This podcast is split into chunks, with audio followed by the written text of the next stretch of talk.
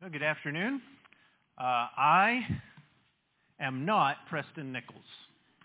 Uh, but Preston and Abby are still with us, uh, sitting right down here in the front. And if you've not had a chance to meet them, I know some were traveling this afternoon and have just gotten back into town.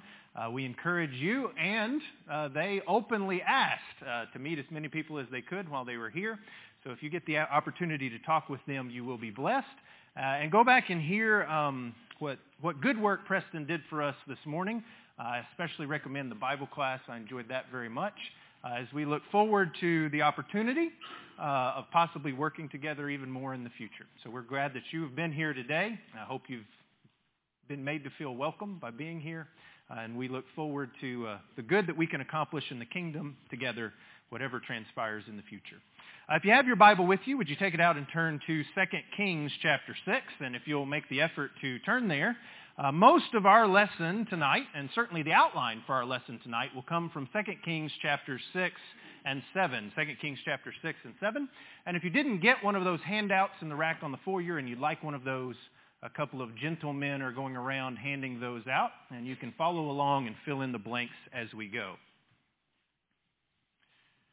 There have been several so-called black days over the course of the history of the stock market where stocks dropped significantly to such a degree that it really impacted the economy uh, in a very negative way. There was the original, what was called Black Friday in 1869. And because of uh, manipulation of the prices of gold and falling of the price of gold, the entire stock market ended up falling just over 20% on that one day in 1869, the original Black Friday. There was, as we're probably a little more familiar with, in 1929, there was what's come to be known as Black Tuesday. And on Black Tuesday signaled the beginning of what, what was then called the Great Depression, which continued into uh, World War II. And um, perhaps some economics uh, people believe that that we would not have recovered from that were, it not for World War II, or it would have taken much, much longer. Uh, and there were lots of people like this guy right here who lost everything because they had all their money in the stock market. Maybe you already knew this, but the largest single day drop is, is actually from 1987, a day that comes to be known as Black Monday, and the stock market fell more than 22% on that single day in 1987. But as significant as those price drops were, they are nothing compared to what is found in 2 Kings chapter 6 and 7. Samaria, the capital city of Israel, is under siege by the neighboring kingdom of Syria. And the text describes the inflation of food prices uh, during this siege in these terms beginning in verse 24 of 2 Kings chapter 6. 2 Kings chapter 6 and verse 24. And it happened after this that Ben-Hadad, king of Syria, gathered all his army and went up and besieged Samaria. And there was a great famine in Samaria, and indeed they besieged it until a donkey's head was sold for eight shekels of silver, and one-fourth of a kab of dove droppings for five shekels of silver. Now, I've never had donkey head. Uh, I know that there are some in our area who will eat pig's feet and those sorts of things, but I don't think a donkey's head is very appetizing. And yet here it's selling for eight, uh, 80 shekels of silver. But even more, it talks about this kab of, of dove droppings. If I understand correctly, that's about one quarter of a pint of dove dung is selling for five shekels of silver. People were so desperate that that's what they were trying to buy in order to have at least a little something to eat. The situation is so bad that we see later in the text that women are eating their own children. And the king of Israel at this time is enraged by this. And he sends messengers to kill the Lord's prophet Elisha. And this is Elisha's response in 2 Kings chapter 7 beginning in verse 1. Then Elisha said, Hear the word of the Lord. Thus says the Lord, Tomorrow, about this time, a seah of fine flour shall be sold for a shekel, a single shekel. and two seahs of barley for a shekel at the gate of Samaria. So an officer on whose hand the king leaned answered the man of God and said, Look, if the Lord would make the windows in heaven, could this thing be? And he said, In fact, you shall see it with your eyes, but you shall not eat of it. Elisha predicts falling prices and unexpected blessings. And, and it seems incredible. It certainly seems so to this messenger from the king. This idea that prices could fall this much from, from one quarter pint of dove dung for five shekels of silver to the equivalent of 64 pints of fine flour selling for one shekel of silver. That is a price drop unlike we have ever seen at any time or place in history. How could prices fall like that? What would cause prices to fall like that? Well, only the intervention of the Lord.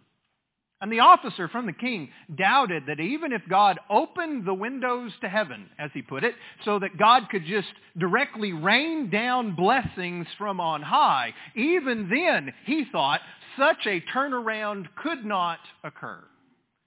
But God makes his blessings available to us, as he did them, in ways and to degrees that, that we could never imagine with our own reasoning, with our own thinking even, or maybe especially, to the poorest of the poor, which comes to pass in the rest of 2 Kings 7 with an account of four lepers beginning in verse 3 of 2 Kings chapter 7. And what we're going to do this evening is we're going to examine what, what I'm calling a true parable of these four lepers. I, I would suggest this evening that these four lepers are like us in the most important ways. And that 2 Kings chapter 7 provides a picture of our spiritual life in these four lepers, all the way from our new birth in conversion with the blessings that God gives us to proclaiming the good news to others in our evangelism. Their story is in many ways our story. And they provide this real life parable of what our, our spiritual life should look like and what the Lord can provide for us if we are willing to submit ourselves to him. Now, on the surface, as we read through this, maybe it doesn't seem like we have much in common with them at all, but I'm going to suggest that in reality, we should be just like them in three spiritual areas. That we are like the lepers, first of all, in sin, as desperate outcasts seeking a last resort. You're still there in 2 Kings chapter 7, so read with me in verses 3 and 4. 2 Kings chapter 7, verses 3 and 4. Now there were four leprous men at the entrance of the gate, and they said to one another, Why are we sitting here until we die? If we say we will enter the city, the famine is in the city, and we shall die there. And if we sit here, we die also. Now, therefore, come, let us surrender to the army of the Syrians. If they keep us alive, we shall live, and if they kill us, we shall only die. Uh, they find themselves in this kind of between a rock and a hard place sort of situation. They're leprous, so they can't actually be in the city. And they're like, well, what good would it be for us to be in the city anyway? There's a famine there. There's nothing to eat there. And, and if we stay here, we're going to die of hunger. So, so let's just throw ourselves on the mercy of the Syrians. The worst thing that could happen is that we're going to die. You know what's going to happen anyway? We're going to die.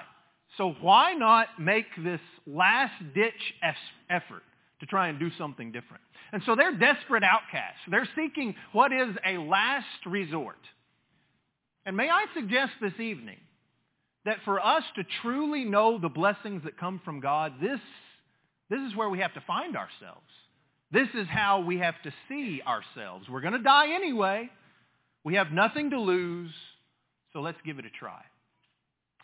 When Jesus introduced his kingdom in the Sermon on the Mount, and he is describing what a citizen of that kingdom looks like, he begins in a way that was totally anathema, I think, to what the Jews expected from this great kingdom of God that was promised. Uh, they were expecting power and might and all of these sorts of things that we actually talked about in Bible class this morning. But Jesus begins this way. In Matthew chapter 5, verses 2 through 6, He opened his mouth and taught them saying, Blessed are the poor in spirit, for theirs is the kingdom of heaven. Blessed are those who mourn, for they shall be comforted. Blessed are the meek, for they shall inherit the earth. Blessed are those who hunger and thirst for righteousness, for they shall be filled. I heard one preacher describe this as nothing wins like losing in God's kingdom. And it is only when we see ourselves, when we mourn over our sin, when we are poor in our spirit, when we hunger and thirst for righteousness beyond ourselves, it is only then that we can become citizens of God's kingdom and children of God who are filled with the blessings that come from Him. It is when we are metaphorically at the end of our rope and see our sin that we turn to God as we should. When we are weak, Paul says, then we are strong. When nothing else has truly provided the fulfillment that we seek, when our only solution left is to turn to God himself, it is only then that we receive these blessings from God.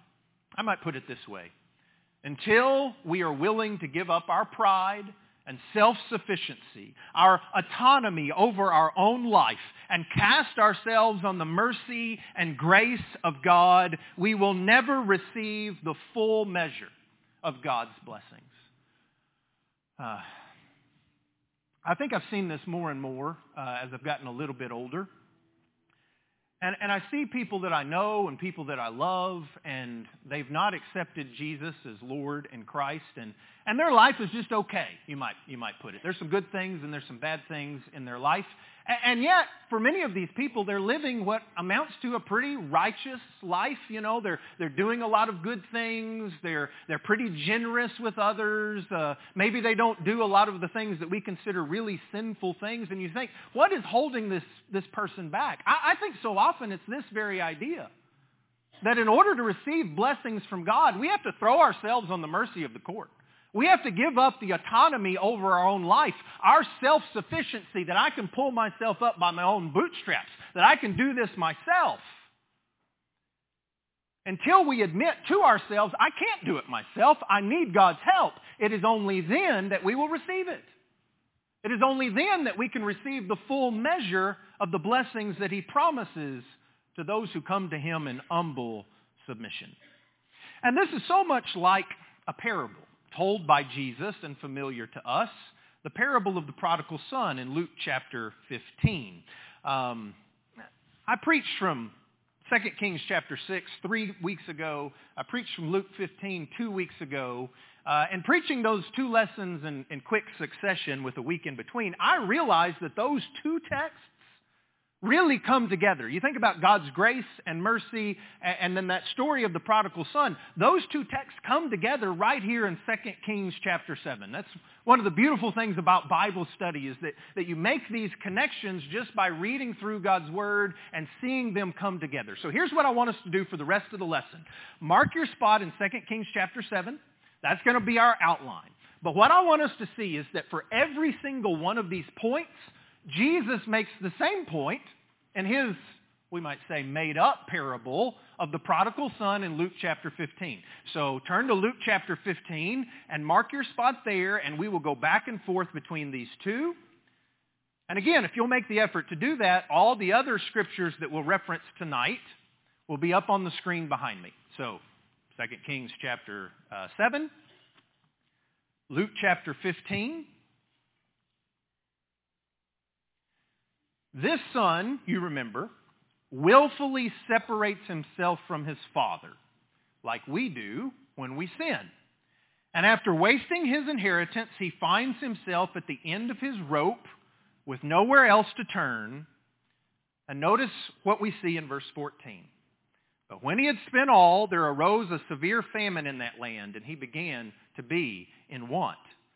Then he went and joined himself to a citizen of that country, and he sent him into his fields to feed the swine.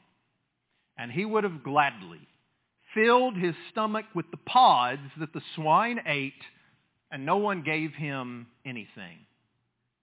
But when he came to himself, he said, How many of my father's hired servants have bread enough and to spare, and I perish with hunger?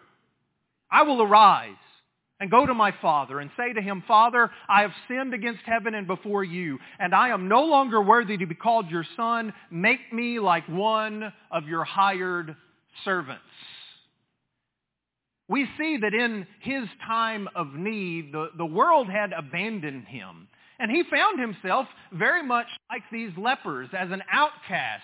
And he was seeking a last resort by going to the very place that he was so eager to leave, going back to his Father. And in our time of need, don't we know? In fact, we made this point a couple of weeks ago. The things of the world abandon us and cannot sustain us. The world is, is the ultimate tease. The, I don't know if we have any used car salesmen in here, but the sleazy used car salesman. You know, not the good one, Rick, don't take offense. The sleazy one, right? The sleazy used car salesman who's using underhanded tactics to try, you, try and get you into a car that's not as good as what they say. It's the telemarketer maybe who's making a, a, quota, and they're going to make that quota by any means necessary, trying to get you to buy something you don't really need. And what the world always does is that it overpromises and underdelivers. And when we come looking for the refund, the scammer is long gone. Uh, this past Friday uh, was a different kind of Black Friday, wasn't it? With falling prices, the start of the holiday shopping season where stores offer deep discounts on various items. Uh, we were driving home on, on Friday from, from Indiana. Uh, 14 and a half hours up there, let me tell you, that's quite a trip. Uh, and so we're driving home on Friday and we stop in Kentucky and we're going to eat a little supper. Uh, and we stop at this sandwich place, and uh, there's this young lady, college student, who's uh, making our sandwiches. And, and as I usually do, I strike up a conversation. And, and in the course of the conversation, she says, oh, I'm just so tired today. I'm like, well, well, what'd you do? Did you get up this morning for Black Friday? And she's like, yes, I did. And so she tells me the story. She says she got up and she was in line at Walmart at 4.30. That already sounds miserable to me, doesn't it to you? She's in line at Walmart at 4.30 because, and I'd seen this on the football games, Walmart was running a deal, a 43-inch flat screen TV for $98. Raise your hand if you saw that ad. Did anybody else see that? I mean, that's a pretty good deal. I don't know if it's like 4.30 a.m. kind of deal, but it's pretty good. And as a college student, I mean, that's the only way she could afford it. So she gets in line at 4.30. She waits. The store opens. And I say, well, did you get one? And she said, no. I went to the back, and they didn't have enough for everybody who wanted one. And two guys got in a fist fight, so I left before the cops showed up. You know, that's, that's the way it is with the world. These grand promises of how wonderful everything's going to be and that you're going to get all of these things and you're not going to have to pay very much in order to get it. And, and it over-promises and under-delivers. And then when we see the actual reality of living our life in sin, when we see the actual reality of pursuing the things that the devil offers, we realize that there is not the satisfaction here that I was promised. And maybe maybe like the prodigal son, we finally hit rock bottom. And we see, we see that things are not as good as what we thought. But I think sometimes, sometimes we have trouble reaching that rock bottom. How many people, especially young people, perhaps, have gone down the path of the promises of the world only to find out the hard way that the world never really delivers on its promise. And yet, I wasn't even asking for hands. And how bad is it? Some people raise their hands. Many of us knows, know what that is like. And yet what the devil wants to do is he wants to tease us just enough to keep us in that situation. The devil's liking is for us to be like Charlie Brown trying to kick the football. Is that too dated of a reference? You know, the Thanksgiving Day special and, and Lucy time and time again tells him it's going to be different this time. You know, it's Thanksgiving. You know, this is a tradition. It's an honor to you. And Charlie Brown rightly says, you're just going to move it like you do every other time. No, no, I'm not going to do it. And he goes to run and kick it, and what happens? She moves it.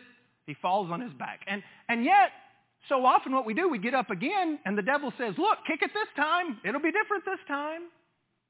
And we do the exact same thing. Did you know, I, looked this up in preparation for the lesson, uh, kind of by accident. Did you know that there's one occasion where Charlie Brown actually did kick the football? But it wasn't Lucy holding it. And as long as the devil is holding the football, we're not going to kick it. We're not going to get what he promises.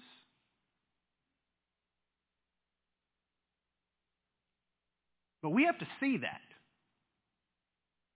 We have to come to that realization. As the text in Luke chapter 15 says, like the prodigal son, we have to, we have to come to ourselves. He came to himself. When? Why? When he saw the situation for what it really was. He hit rock bottom, as they say, and he said, I want to eat the pig's food. I used this image for my lesson a couple of weeks ago, and some of you said, that was kind of gross. And that's the point. It is. But I really don't think that, that this is what the devil really does. The devil doesn't want us to hit rock bottom. He wants to keep us in that in-between space where it's bad, bad enough to not be satisfied, but not bad enough to actually turn to God. It's bad, but it's not bad enough to do whatever is necessary to change. And until we open our eyes to see our true condition outside of Christ, isolated and separated from God, sinners, condemned, unclean, we will never seek him as we should. And maybe part of the problem is that too many, too many wearing the name of Christ just view Christianity as being just a little bit better than what we were before. Not instead, as the Bible teaches, as a total and complete change from who we were to who we are in Jesus Christ. A change so different that, that it's like a new birth. A change so different that we're a new creation. I am not who I was before. That person has been crucified. And instead, I live a life that is devoted to Jesus Christ first and only. The prodigal son saw it the way it really was, and so he threw a Hail Mary. He swallowed his pride and he went back to the Father. And what did the Father do? What God always does for the penitent. The same thing that we find there with these lepers in 2 Kings chapter 7. Now, I spent a little extra time on this first point because it really doesn't matter, the next two points, if we don't see this first one, if we don't see the need to see ourselves in this way as desperate outcasts seeking a last resort. But I would suggest that we're also like these lepers in forgiveness. When we actually do come from God, that we're able to discover the unexpected blessings that only God can provide. If you're back in the text in 2 Kings chapter 7, notice beginning in verse 5. And they rose at twilight to go to the camp of the Syrians. And when they had come to the outskirts of the Syrian camp, to their surprise, no one was there. For the Lord had caused the army of the Syrians to hear the noise of chariots and the noise of horses, the noise of a great army. And they said to one another, Look, the king of Israel has hired against us the kings of the Hittites and the kings of the Egyptians to attack us. Therefore, they arose and fled at twilight and left the camp intact, their tents, their horses, and their donkeys, and they fled for their lives. And when these lepers came to the outskirts of the camp, they went into one tent and ate and drank and carried from it silver and gold and clothing and went back and hid them. And they came back and entered another tent and carried some from there also and went back and hid it. Eh, what? Put yourself in their shoes. What must it have been like? You're starving to death, literally starving to death. You walk into this camp expecting probably to be killed, and nobody's there. And you go into you go into a tent and there's this food and silver and gold and you eat and you're satisfied and you take some back to where you live and you come back and you go into another tent and you do the same thing. How incredible must that have been to gather riches like you've never seen and come back for more, to eat freely when you were literally starving.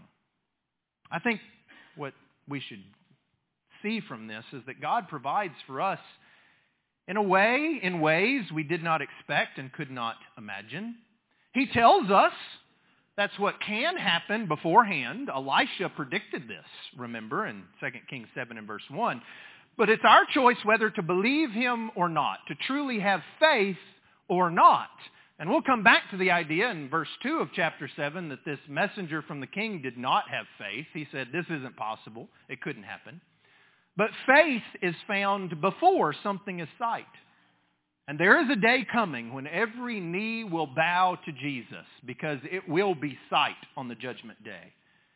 But the question is, will we bow our knee before that day comes? Do I believe that God will provide these blessings in my life if I come to him?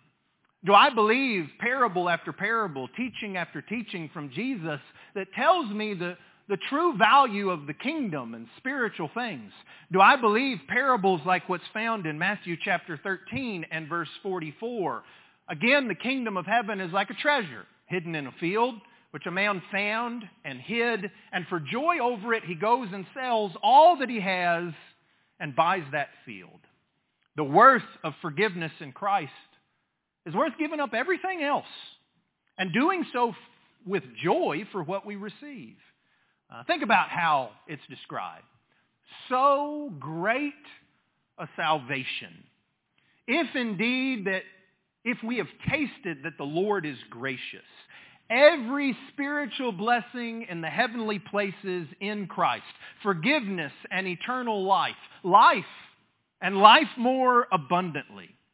Rather than, like the world, over-promising and under-delivering, it's just the opposite. You know, we are only promised in this life, in this physical life as Christians, we're only promised a life of peace, uh, inner peace, contentment, a life of purpose, where our physical needs are always met. Uh, that's the promise. And yet how often does God over-deliver in this life, blessing us far beyond just the things that are promised to us, where we are given so much more than just our physical needs. But even more, we are promised that our spiritual needs are met beyond all that we could ask or even think. We are told there will be difficulty and even suffering in this life. That's the promise. But we are also promised that we will have a life of hope in this world and one in the world to come. Again, I think we see the parallel with the, the prodigal son. Turn back to Luke chapter 15. Let's read verses 20 through 24 together. Luke chapter 15 and verse 20 through 24. And he arose and came to his father. But when he was still a great way off, his father saw him and had compassion and ran and fell on his neck and kissed him. And the son said to him, Father, I've sinned against heaven and in your sight. I am no longer worthy to be called your son. Remember in his little practice speech what he says next? Make me like one of your hired servants. I mean, that's the whole rationale between, behind coming back to the Father to begin with. My Father might have pity on me. He might make me just one of the hired servants and then I'll have something to eat. He, doesn't, he doesn't even get to that part before the father does this. But the father said to his servants, bring out the best robe and put it on him, and put a ring on his hand, sandals on his feet, and bring the fatted calf here and kill it, and let us eat and be merry. For this, my son was dead and is alive again. He was lost and is found and they began to be merry. The son came home, and what did he discover? If not the unexpected blessings that only his father, that is God, could provide. What did he want the father to do? Make him a servant. But what did the father do? Restored him as a son and threw a party of celebration. Brothers and sisters, ladies and gentlemen, God, God does not want to punish us. He wants to bless us. And he can, and he will if we submit to his will instead of our own in every aspect of our lives. That's what God requires. It's an all or nothing proposition. We have to submit to him in our jobs, in our marriages, with our children, with our parents, with our finances, in our stewardship, in our behavior, in our thoughts, in our motives, with our friends, with our family, with our enemies, with our brethren, in all of it. If it relates to life, our question should only be, does this please God? Because I'm submitting my will to his. And the way God accomplishes this blessing is the unexpected part. Like the Lord told Habakkuk in Habakkuk chapter 1 uh, and verse 5. The, these three passages I'll put on the screen for you. Habakkuk chapter 1 and verse 5. Be utterly astonished, for I will work a work in your days which you would not believe though it were told you. That's the way God works. He does things beyond what we could expect. In this case, God accomplished this great blessing by sending us his only begotten Son. He sent us Christ crucified to the Jews, the stumbling block, to the Greeks, foolishness, but to those who are called, both Jews and Greeks, Christ, the power of God and the wisdom of God. To, to us who are being saved, that's what Christ's sacrifice is. The Jews didn't expect that. The Gentiles ridiculed it. But if we accept it, if we see this, this is the greatest blessing that we could receive. And so I ask, as Paul asked, God did not spare his own son, but delivered him up for us all. How shall he not with him also freely give us all things? He did give his son. He will give us all things. And he does. So what now? We receive these two things from God. Well, we're like the lepers in one final way. We should be like the lepers in gratitude, realizing our responsibility to share the good news with others. Turn back, if you would, 2 Kings chapter 7. Let's look there in verse 9. Then they said to one another, 2 Kings 7 and verse 9, we are not doing right. This day is a day of gospel. It's a day of good news, and we remain silent. If we wait until morning light, some punishment, some calamity will come upon us. Now therefore come, let us go and tell the king's household.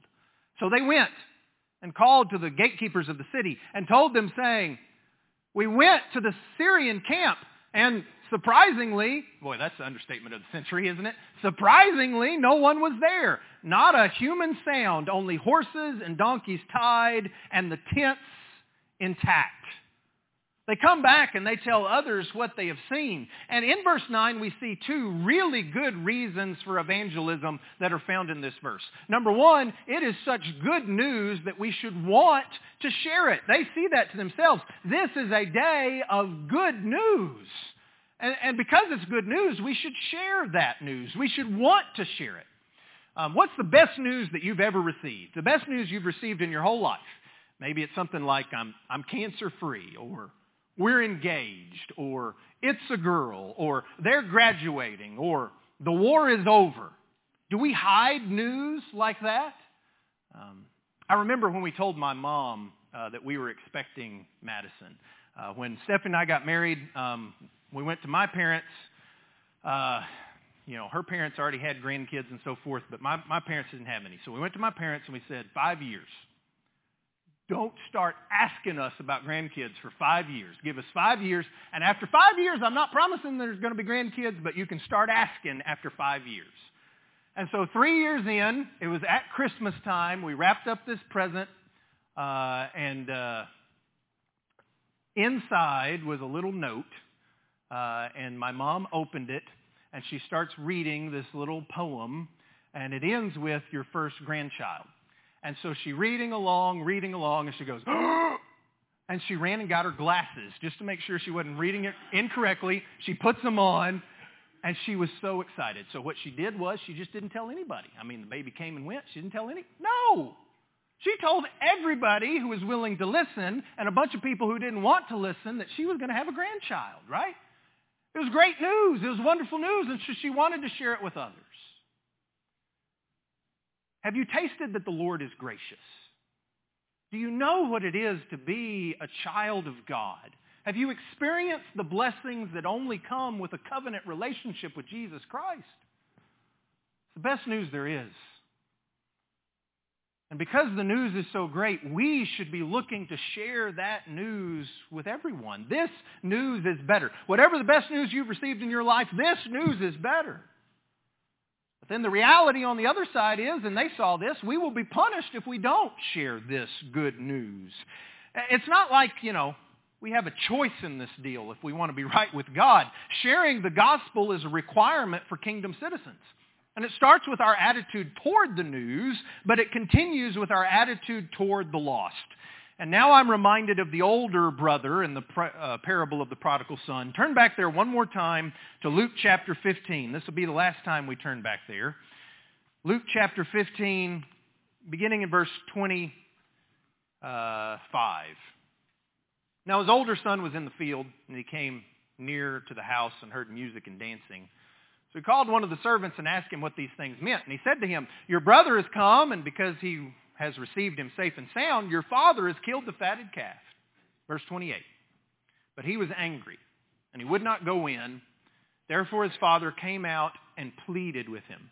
The father went to the younger son, and now he goes to the older son. He went to both of them. So he answered and said to his father, Lo, these many years I have been serving you. I never transgressed your commandment at any time, and yet you never gave me a young goat that I might make merry with my friends. But as soon as this son of yours, isn't that what we do as parents uh, when our children act up? Stephanie, your daughter did this, right? This son of yours, never mind it was his brother, this son of yours came who has devoured your livelihood with harlots. You killed the fatted calf for him. And he, the father, said to him, Son, child, literally, you are always with me, and all that I have is yours. It is right that we should make merry and be glad, for your brother was dead and is alive again, was lost and is found.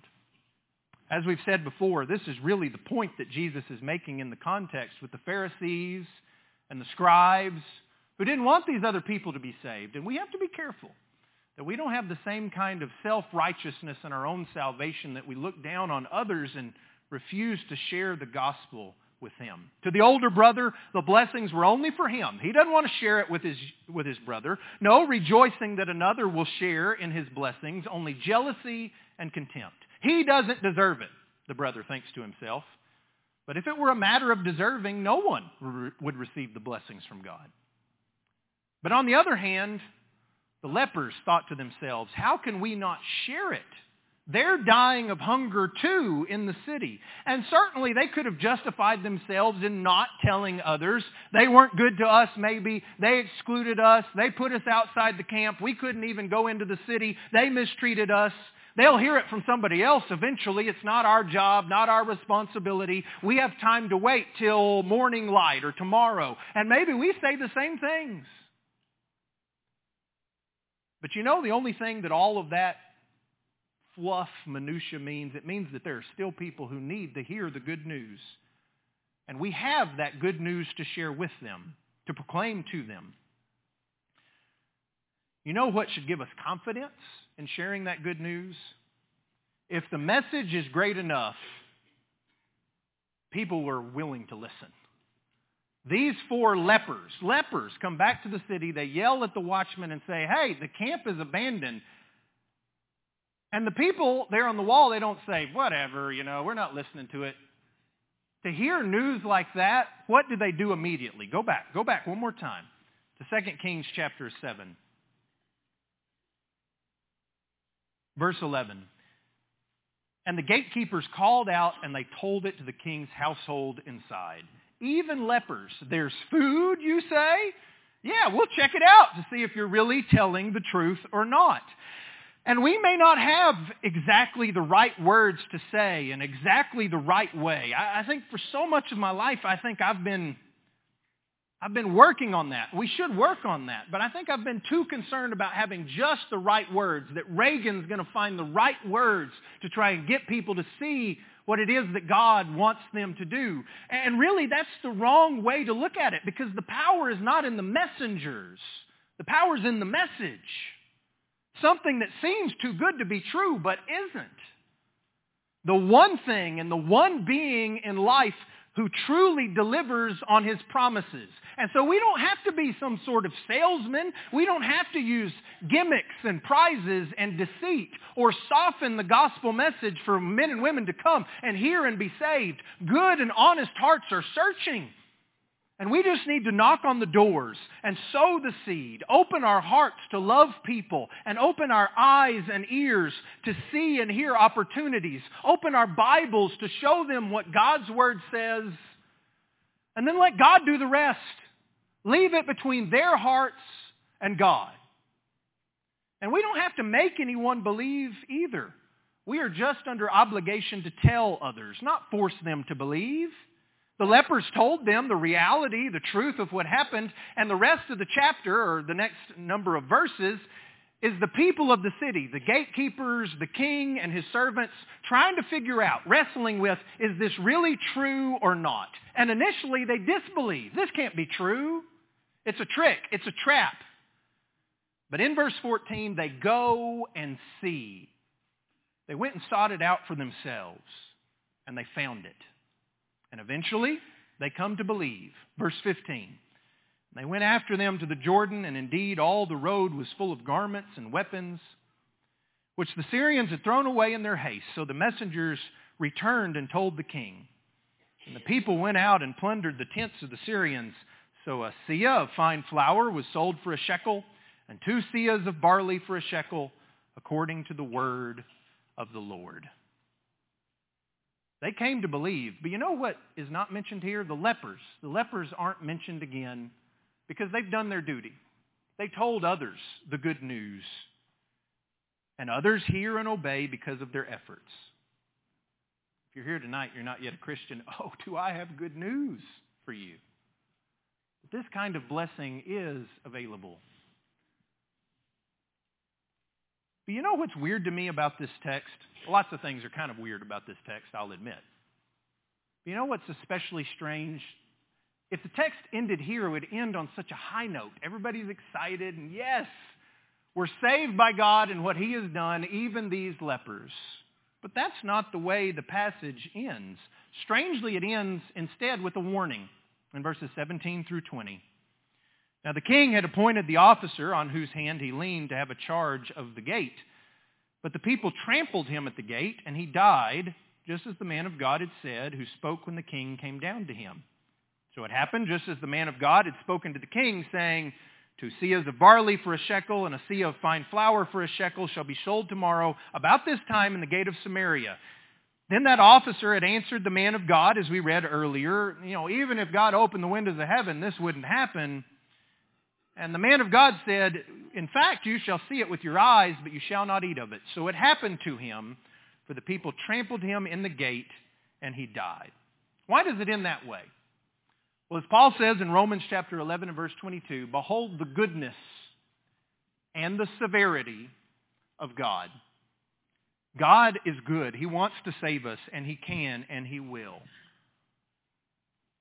But when we doubt God's power, when we disbelieve his message, we will not receive the blessings God provides. Instead, we will only receive heartbreak and punishment. So are you willing to believe tonight? What's stopping you? Jesus is the only place to turn. So turn to him in repentance.